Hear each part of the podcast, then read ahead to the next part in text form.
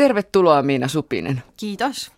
Kohta se on käsillä vuoden suurin juhla ja paineisin myös. Minkä takia sä kirjoitat romanissasi Mantelimaa joulusta?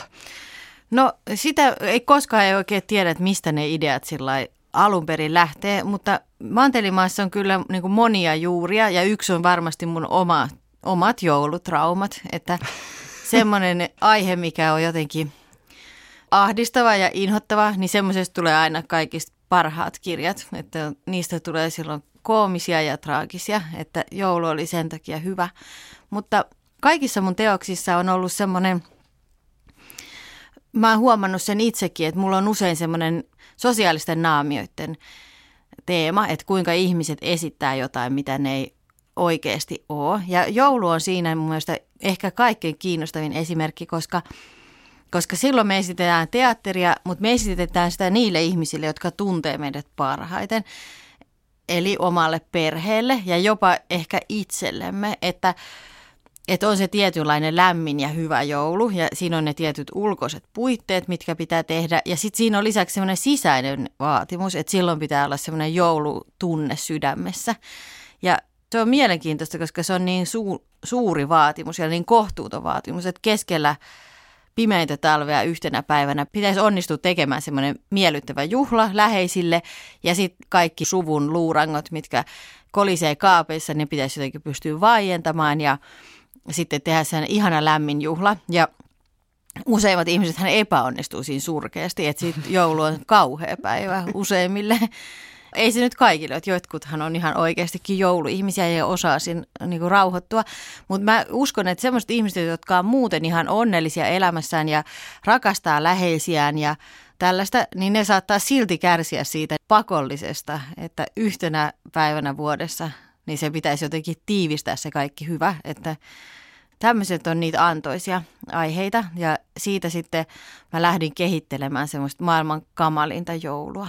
Niin sä kirjoitat vakavista asioista, esimerkiksi kun kritisoit kuluttamista, niin hyvin absurdisti ja hauskasti. Miksi se on sun tyylilajisi?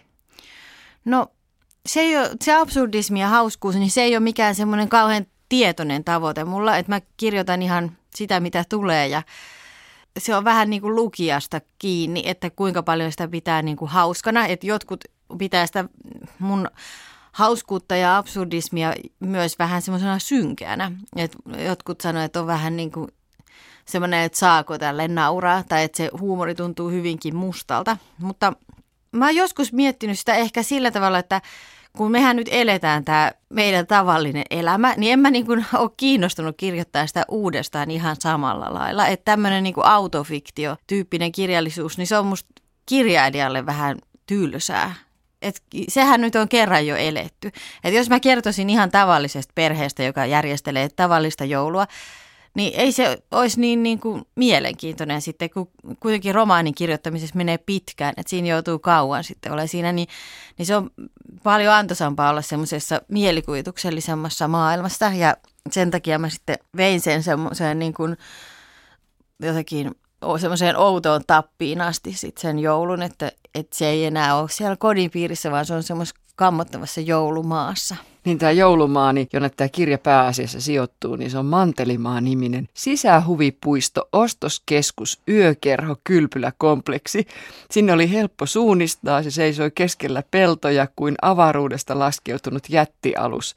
Rakennusta ympäröi laaja parkkipaikka, Täällä on varmaan olemassa joku esikuva, ainakin yksi. No joo, siis Suomihan on täynnä tällaisia paikkoja. Et noi pimeät pellot tuossa, kun lähtee mihin tahansa suuntaan ajelemaan, niin sieltähän näitä ostareita löytyy ja kaiken maailman tämmöisiä huvilandioita. Ja sitten lisäksi siinä on se, että, että ne on varmaan avaamishetkellä ollut aika upeita ja hienoja, mutta sitten kun lama puree ja muutenkin joka talvi, talvi puree, niin kyllähän ne sitten alkaa ränsistyä ja sitten niihin tulee semmoinen, jotenkin semmoinen loistokuuden, mutta myös semmoinen vähän niin kuin huvittavuuden ja semmoisen surkuteltavuuden tunne, että yhtäkkiä on ihan niin kuin, että siellä se välkkyy, vaikka ei kukaan kävisi. Että se upea ostari, että ihan hiljasta on, mutta siellä se vaan. Sitten kun se sijaitsee vielä semmoisessa paikassa, jonka sä kuvat hyvin ankeaksi, kyykkää, joka sijaitsee, oliko se 50 kilometriä pohjoiseen Helsingistä? Joo, se on joku tämmöinen radanvarren pikku, pikkukaupunki, jota ei tietenkään Traumojen oikeasti kohde. olemassa. Joo, Joo. mutta se on semmoinen niinku hyvin anonyymi ja semmoinen hiljainen se kaupunki, että siellä ei oikein ole mitään, että siellä on vaan sitten vanha ostari, jossa on tota, tämmöiset pultsarit ja narkkarit pyörii ja sitten pikkurikolliset ja, ja sitten siellä on tämä toisella puolella rata on sitten ihmeellinen jouluhuvipuisto ja siinä kaikki, että muuta se paikka ei oikein pysty tarjoamaan kenellekään. Ja ei pääse muuta kuin autolla. Joo, ei tietenkään pääse, että se on, se on tämmöinen niin kuin huonosti suunnitellun kaupungin kuva. Romaanisi päähenkilöitä ovat muun muassa lastenartisti Molli Nieminen, hänen pienet tyttärensä Lila ja Rosa ja sitten on joitain myyttisiä olentoja, josta kohta puhutaan. Sitten on tietenkin Mantelimaan omistaja Jonne J. Halkio sekä hänen uskollinen apurinsa, nuorimies Felix. Sä oot kuvannut todella hirveäksi nilkiksi tämän Jonne J. Halkion. Joo. Joo, se on vähän semmoinen karikatyyrimäinen hahmo. Että mua... Mutta hyvin toteutuneen tuntuneen. no, tavallaan, tavallaan. Et se on tämmöinen, tämmöinen mielikuva tämmöisestä liikemiehestä, joka on täysin häikäilemätön ja jolla on ihan hirveästi energiaa ja huonoja ideoita, mutta ne kaikki on saatava toteuttaa. Tämmöinen megalomaaninen hahmo. Se on kiinnostava ihmistyyppi, koska semmoisia hän on tietysti olemassa, mutta ne on aika harvinaisia, että, me, että niistä voi joskus kuulla jostain. Joku semmoinen on järjestää jotain uskomattomia tempauksia vaan siksi, koska rahaa riittää ja niin kuin ideoita riittää. Mutta nyt, tota... nyt alkaa lähestyä. Nyt alkaa vähän lähestyä. Sinne saattaa päästä nimittäin sitten linja-autollakin. Kun... no joo, oli joo, ehkä tässä, tässä oli yksi, yksi tietysti henkilö, tai olen Vesa Keskinen tietysti, sellainen, jonka tempauksia mä oon ihmetellyt ja myös niin kuin ihailut. Et mm. Jos mä olisin yhtä tarmokas ja yhtä varakas, niin varmaan mäkin tekisin kaiken maailman pilkkimis kilpailuja ja jos, oliko se ollut joku, että jollakin kalalla oli joku aare vatsassa tai jotain ihme, tai joku kala oli maalattu tai jotain tämmöistä aivan, en mä muista, mutta jotakin hyvin tämmöistä akuankkamaista hienoa. Ja onhan se tietysti inspiroivaa ja siinä on tällaista kaunokirjallista niin mahdollisuutta tämmöisessä tyypissä. Ja sitten mulla oli tietysti yksi esikuva, oli se Jali ja suklaatehdas, Roald Dahlin tämä kirja, missä on tota Vili Vonka, jolla on tämmöinen karkkitehdas, missä on tämmöisiä pieniä outoja menninkäisiä mitä, umppalumppia, jotka tekee hänelle karkkia. Niin se oli varmasti yksi Jonnen esikuva ja sitten, sitten myös ehkä niin kuin Citizen Kane. Et musta oli hauskaa niin kuin ajatella semmoinen heikoista lähtökohdista lähteneen pojan nousu ja tuho. Ja sitten myöskin, niin kuin, vaikka se on aika karmea äijä, se joulupukkimainen Jonne, niin kyllä mä niin kuin tykkäsin myös siitä Jonnesta ja mun kävi vähän säälikin. Ja se oli kuitenkin nuorena, Jonne oli ollut ihan yrittänytkin olla kiva poikaystävä Mollille ja muuta, vaikka ei ollut onnistunut. Että kyllä tota, en mä uskon, että sen kammottavan joulupukkimaisen ihrakuoren alla on jotakin ihanaa ja kaunista, vaikka sitä ei, sitä ei näe sitten enää kirjan alussahan sä aloitat sillä tavalla, että Jonne J. Halkki on kuin pieni tulitikku tyttö. Joo, tai iso tulitikku mies. Mutta, niin, ja sitten joo, se vaihtuu tällä. Niin. niin. joo, kyllä. Ja kyllä niin kuin, se on tietysti vähän semmoinen klisee, mutta kyllä se tuntuu, että se on niin kuin totta myös, että että semmoiset niin kuin menestyvät ja tarmokkaat ihmiset, mikä niitä ajaa, niin siinä on, usein siinä on joku sellainen semmoinen vaikea tai surullinen asia tai joku sellainen pieni haava sielussa tai joku tällainen, joka niin kuin saa ihmisen eteenpäin ja vaikka rakentaa jonkun hienon palatsin tai hienon uran tai haalimaan rahaa tai jotenkin haalimaan mainetta ja tällaista. Että usein siellä on joku semmoinen niin, en mä tiedä. Mutta siis jos elää kauhean onnellisen ja tyytyväisen lapsuuden, niin sitten jatkaa vaan onnellisena ja tyytyväisenä. Sitten ei tarvitse tehdä semmoisia ulkoisia vallan merkkejä välttämättä niin paljon. Tämä kävi minulle tämä Mantelimaa oikein terapiakirjasta, koska en ole jouluihminen. Ja tämäkin on hyvin tuttua. Ennen kaikkea joulu on juttu, joka sijaitsi naapureilla, Facebook-feedissä tai kiiltävissä lehdissä. Tämä on ihan totta todellakin, että kun tuntuu, että aina on väärässä paikassa – Juhlat ovat jossain muualla. Joo, ja sitten kun me nähdään siitä vaan kaikki tämmöisten niin kuin lehtien ja mainosten kuvat, niin sitten sitä tulee se käsitys, että jotenkin naapureilla on varmaan parempi ja semmoisempi oikeammanlainen, että, että ne jotenkin tietää, miten sitä pitää juhlia jotenkin vaistomaisesti, että heillä on niin kuin pitkät suvun perinteet, joita voi noudattaa tai jotakin tämmöistä, mikä on ihan hassua, koska ei se nyt välttämättä niin ole, mutta se on tota, niin, tähän välikevennyksiksi tämmöinen lainaus kirjastasi. Lammas heräsi jouluaamuna ja meni syömään, mutta sen ruokakipossa olikin Jeesus. Joo, näinhän siinä kävi. Näinhän siinä todellakin kävi. Kirjassasi on myös tämmöinen pätkä, missä sä kirjoitat tästä joulun suorastaan hysteerisestä valmistelusta.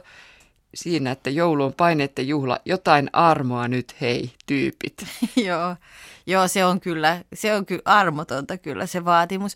Ja mun mielestä se kaikista armottomin on se sisäinen vaatimus, se, että pitää tulla se joku se rauha sydämeen, koska se on niin ristiriitasta, että tavallaan pitää ostaa paljon tavaraa ja paljon ruokaa ja tämmöistä ulkoista, kauheasti haali jotain tietynlaista krääsää ja materiaa, mutta silti on hyvin voimakas ja painokas semmoinen paheksuva diskurssi, missä ollaan sillä, että että tämä krääsä ja bling bling, että se on niin kuin inhottavaa ja se ei ole se todellinen joulun henki, vaan se todellinen joulun henki on rakastaa lähimmäisiään. Sitten siinä voi olla ehkä joku myös joku tämmöinen uskonnollinen aspekti joillakin. Ja mun mielestä se on, että no, että useimmat ihmiset sit yrittää jotenkin tehdä molempia ja nämä vielä ihan ristiriidassa. Että jos se saisi edes toinen vaan. Ja se on sitten semmoista pientä ja ihanaa rauhoittumista ja joulun idea ei ole siinä niin kuin materialismissa, niin se on mun mielestä kaikista vaikein, koska kyllähän kuka tahansa voi tavaraa haalia, että maailma on täynnä tavaraa, että ei se ole vaikeaa, mutta se, että niin kuin käskystä pitäisi olla joku joulumieli sydämessä, se on kyllä aivan kohtuuton vaatimus. Miten semmoista voidaan odottaa kaikilta ja, ja siitä pyristeleminen on varmaan ehkä sitten vielä vaikeampaa kuin se, että kieltäytyisi siitä markkinahumusta. Kirjan motto on tuttu. Hiljaa hiipii joukko varpahillaan, varpahillaan, varovasti hiipii altasillan, altasillan. No niin, tämä tipi, tipi, tipi, tap ja niin poispäin. Mitä varten tämä on Mantelimaan motto? No, tonttujen joulua on sen takia Mantelimaan motto, että kun sehän on vähän kammottava laulu, että siinä niissä sanoissahan niin kuin lauletaan, että, että sieltä tulee jotain, joku tämmöinen ihmeellinen omituinen jengi jostain sillan alta riekkumaan ja syömään ihmisten ruokia yöllä, niin sehän on sillä hieman pelottava. Ja sitten mun mielestä erikoisen pelottava oli se, kun mun äiti kertoi mulle pienenä, että se silta, niin se tarkoittaa niin kuin lattiaa. Että se on ollut se pirtin niin kuin lattia, että sitä sanotaan sillaksi. Näinhän sitä kai on ajateltu, että jotkut kotitontut asuu siellä lattian alla, mutta, mutta mun mielestä kuitenkin tässä vanhassa kansanperinteessä niitä kotitonttuja on vain niin yksi. Että ei sieltä niinku koko semmoinen lauma tuu. Ja myös just se, että kuinka aina sitä ajatellaan, että maan alla elävät olennot, että ne on niinku pelottavia, synkeitä, tämmöisiä maahisia tai jotenkin, ja onhan siellä maan alla kaikki, aina ajatellaan, että siellä on niinku, no, kaikki kuolema ja ehkä helvetti ja kaikki semmoinen paha on siellä maan alla jotenkin piilossa ja sieltä sitten ne tontut sitten tulisi. Niin, niin tässä oli kanssa semmoinen mikä sopii mun mielestä Mantelimaan ajatukseen, että joulu on semmoinen niin kuin jostakin pimeästä ja synkeästä paikasta ilmoille puskeva tämmöinen poikkeusaika. Ja sitten Mantelimaassa on myös semmoinen vähän niin kuin kauhujuoni tai semmoinen jännärijuoni, että siellä todellakin on maan alla jotakin synkeää. Että ehkä ne on sitten ne tontut, jotka on siellä alla sillan. Minkä takia Mantelimaassa on todella semmoisessa, niin kuin sä sanoit, bling-bling paikassa tai jotenkin näin, niin minkä takia siellä on sitten tämmöisiä tarinoita ja uskomuksia ja salaperäisyyttä? No se... Ja, ja sitten kun sä, mä vielä sen sanoin, että kun sä kuvaat silleen, että siinä on se maanpäällinen helvetti ja sitten maalainen helvetti. niin siellä on todella paljon sitä helvettiä kyllä. Että, joo. Hmm.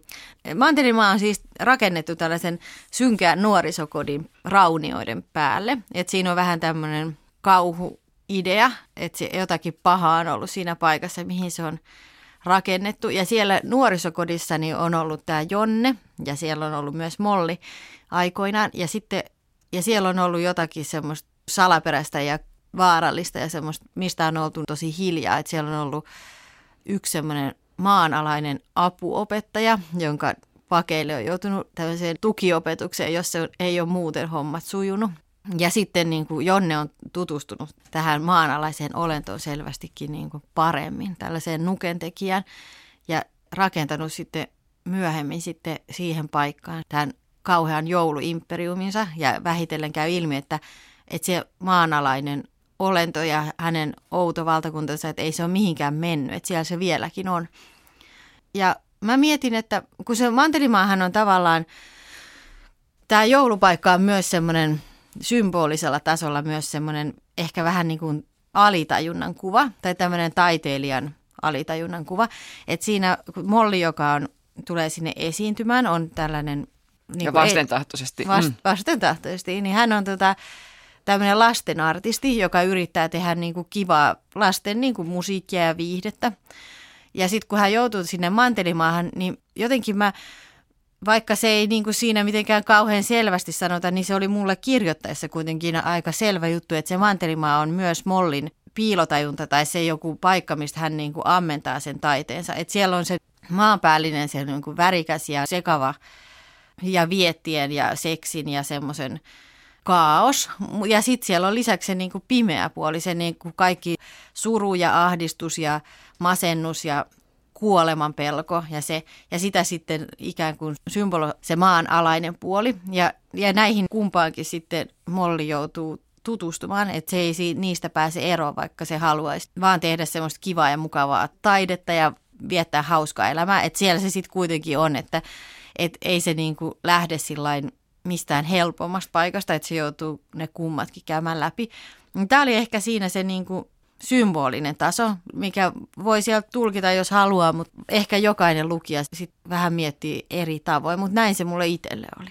Felix, lastenartisti Molli sekä lapsensa Lila ja Rosa keskustelevat joulumuorista. Joulumuori on tässä aikamoinen henkilö.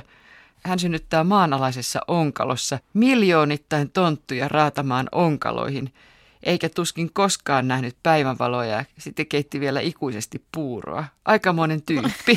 joo, joo, vähän sää hyönteismäinen. Joo, että semmoinen kuin muurahais kuningatar tai semmoinen, joka vaan siellä, jonka on yksi homma siellä sitten, eikä, eikä pääse ikinä ulos.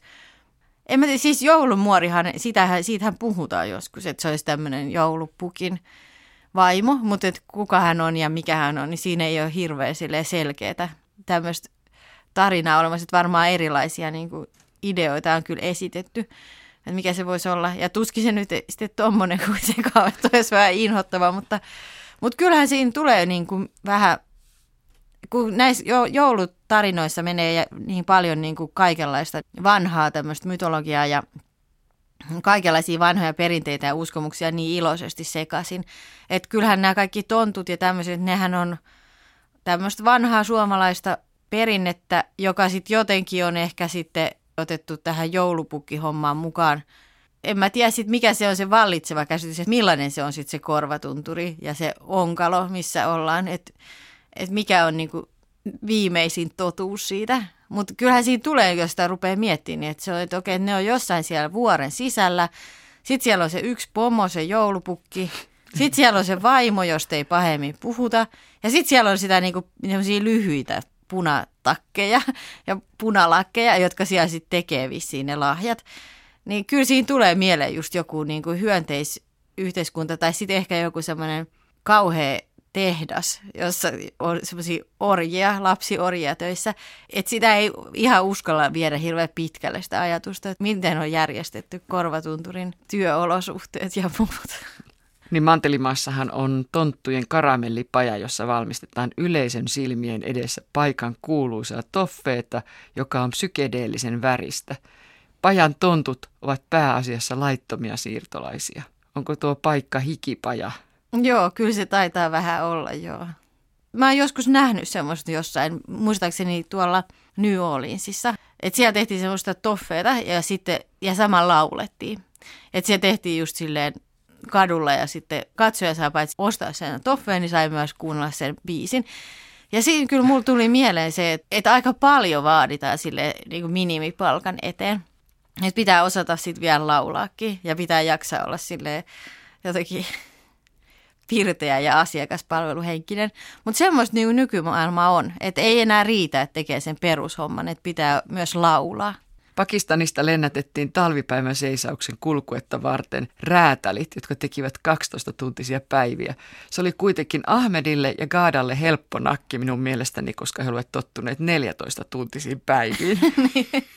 no niin, näin se taitaa valitettavasti olla.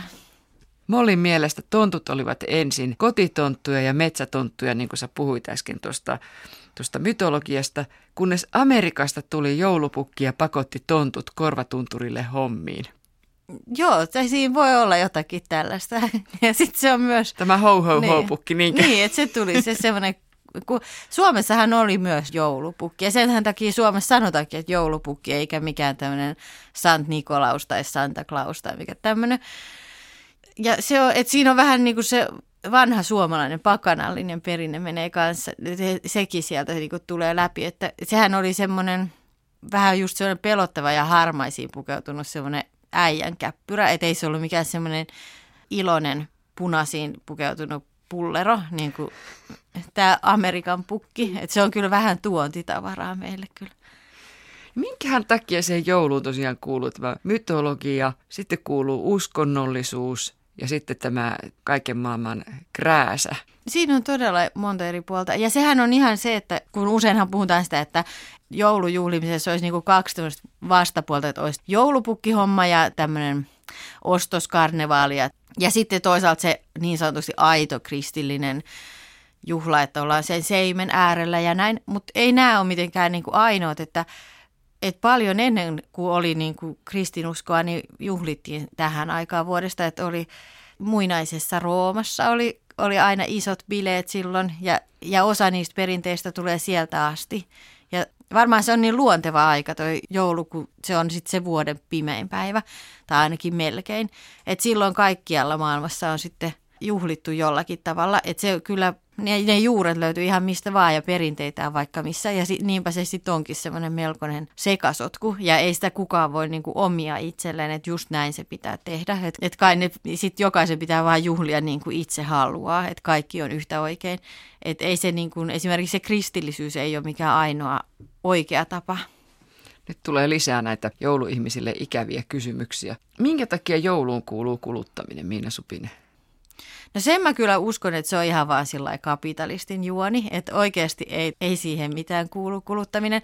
Että se on varmaan ollut joskus vaikka entisajan Suomessa, niin se on ollut, kun ei ole ollut paljon mitään, niin se, että saa vähän parempaa ruokaa, niin se on ollut suuren juhlan paikka. Ja ihan, eikä siitä ole pitkäkään aika, että oli tämmöinen, että, että jouluna sai yhden appelsiinin ja sitten äiti jakoi kaikille lapsille sieltä yhden lohkon.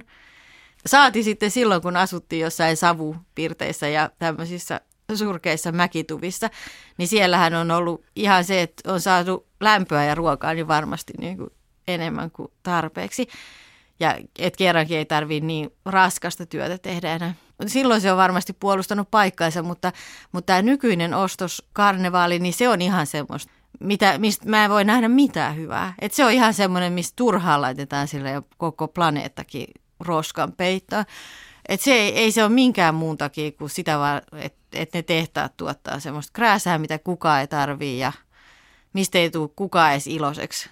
Ja se ainoa, mikä siinä on, niin on just se, että joku saa jossain niin kuin rahaa sitten.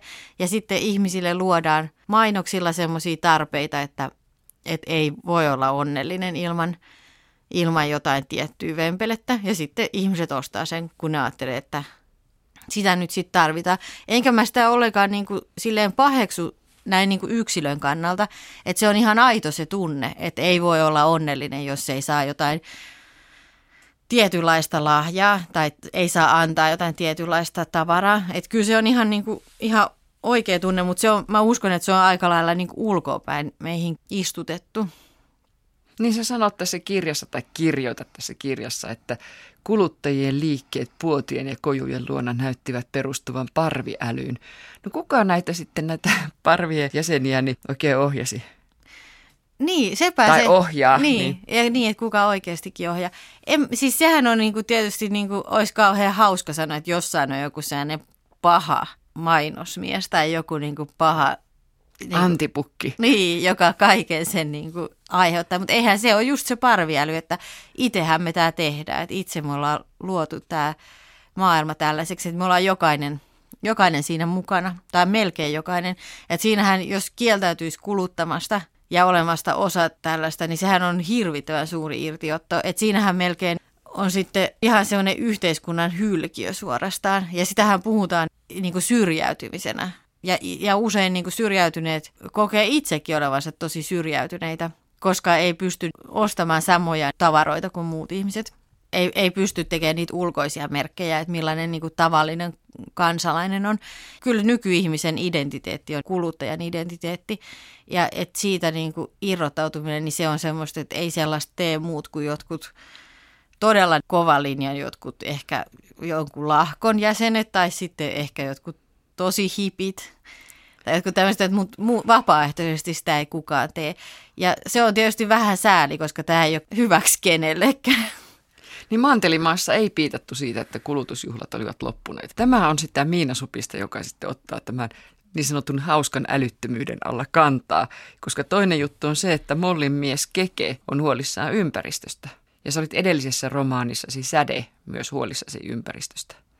Joo, kyllä mä oon tietysti huolissani ympäristöstä ja kukapa ei olisi, että ne uutiset, mitä me saadaan nyt kaikesta ilmastonmuutoksesta ja muusta, niin nehän on siis hirvittävän pelottavia. Ja, ja nythän, jos miettii vaikka jotain pakolaisuutta ja tällaista, että me varmaan niin kuin meidän omana elinaikana me nähdään siis sellainen ilmastopakolaisten vyöry. Ja eihän sitä tiedä, mitä tapahtuu, mutta huonoltahan se näyttää. Ja kyllä mä niin kuin myös suren ihan sellaistakin, että kaunis luonto katoaa. Että et joku Eurooppakin oli täynnä metsiä ennen.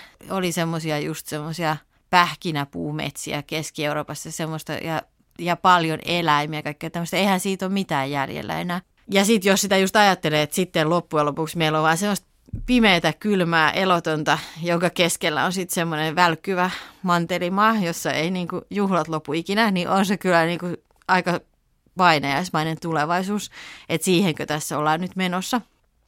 Ja näitä pelkoja mä sitten käsittelin kirjoittamalla Mantelimaan ja myös monet lukijat on sanonut, että se kirjan lukeminen on lohduttavaa, koska siinä otetaan tämä pelko, mikä varmasti monilla ihmisillä nyt on, niin se otetaan todesta ja sitten se kuitenkin käsitellään jollain tavalla vähän niin kuin lohduttavasti, että siinä on just sitä hauskuutta kerrankin vähän sanotaan se su- suoraan, että pelkään, että ma- tulee maailmanloppu, mutta et, et silti ei voi pysähtyä, että silti pitää niinku yrittää elää niin kauan kuin voi.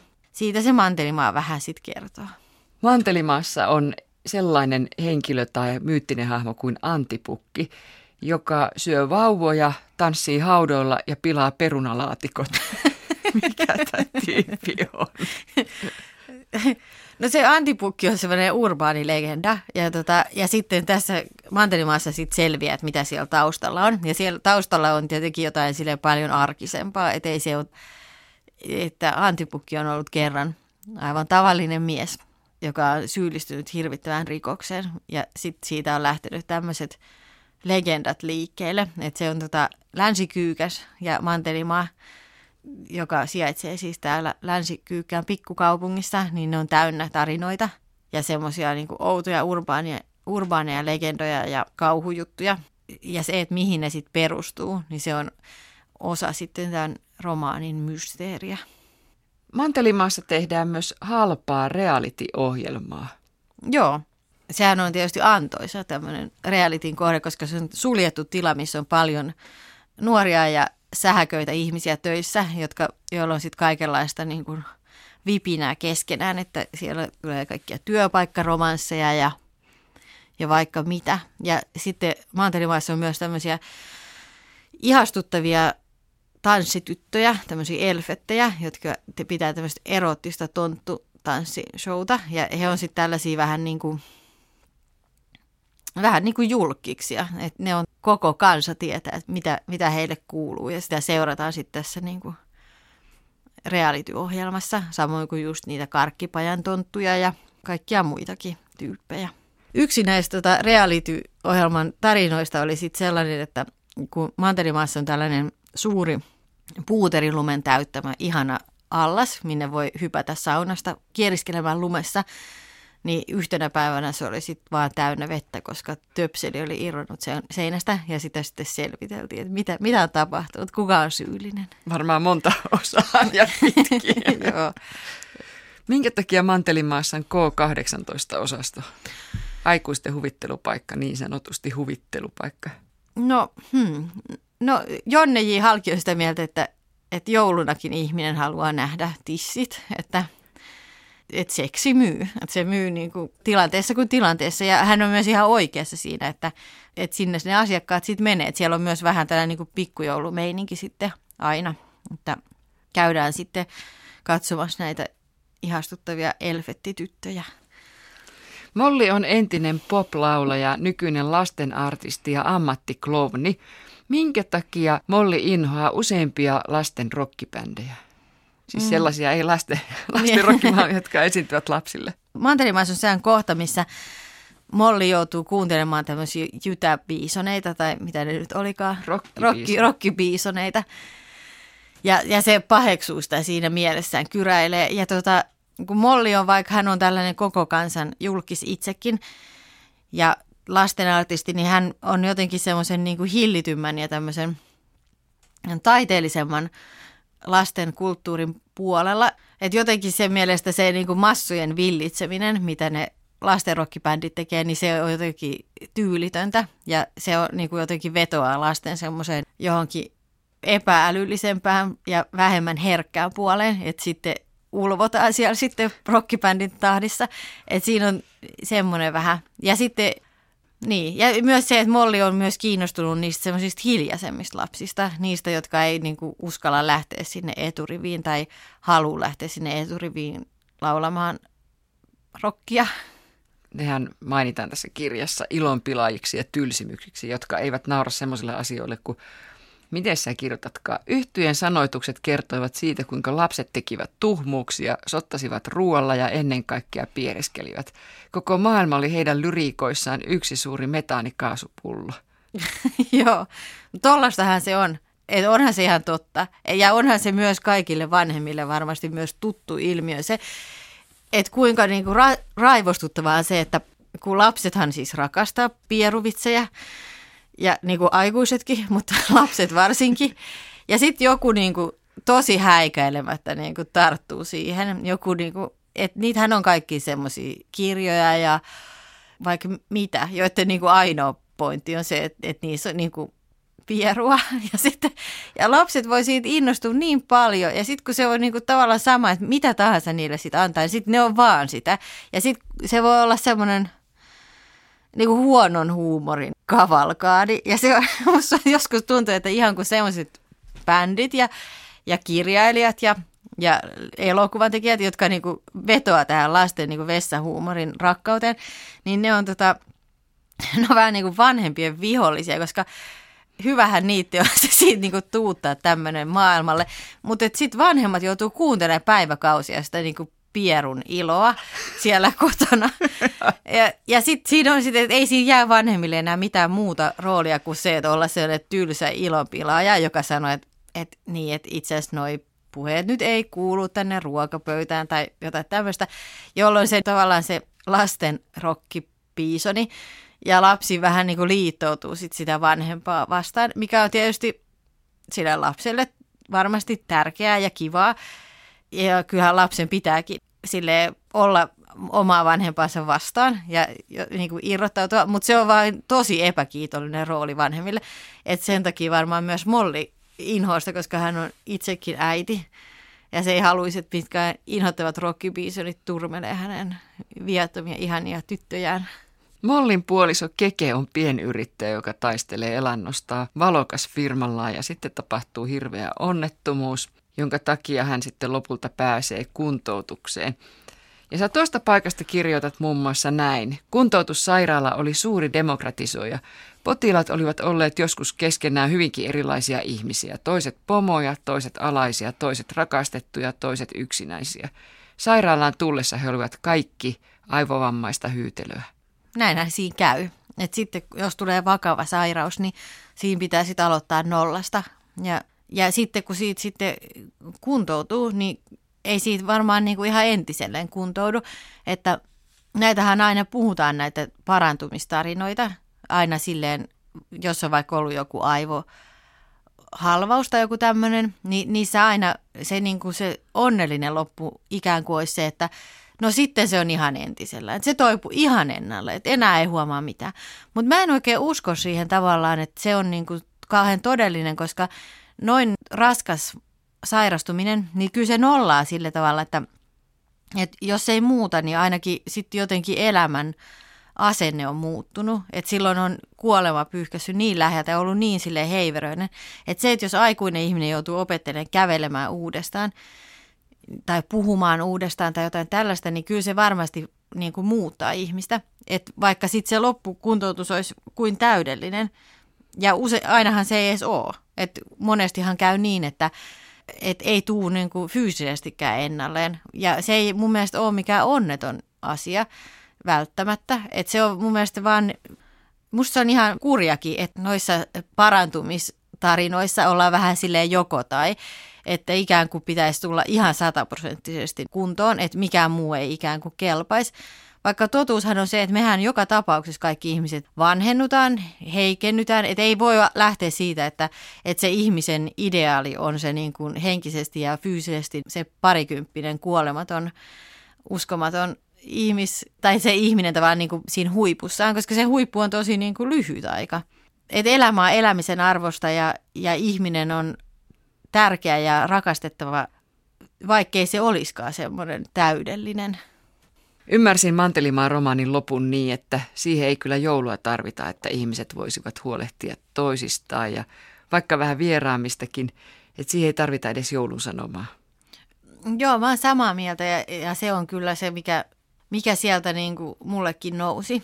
Että se on se idea, että ei tarvitse tehdä sellaista ulkoista juhlaa, jos ei halua ja jos ei osaa. Että voi ihan niin kuin rakastaa elämää ja rakastaa ihmisiä ja rakastaa itseään vaikka 27.12., että se on myös sallittua. Et, et se, ja se, että ei, jos se joulu on aina niin kuin ahdistavaa ja inhottavaa semmoista markkinahumua ja, ärsyt, ja sukukin ärsyttää ja kaikkea sellaista, niin se ei ole silti sen merkki, että olisi jotenkin kelvoton ihminen. Että se on vaan sitten sen merkki, että ei halua viettää sitä joulua.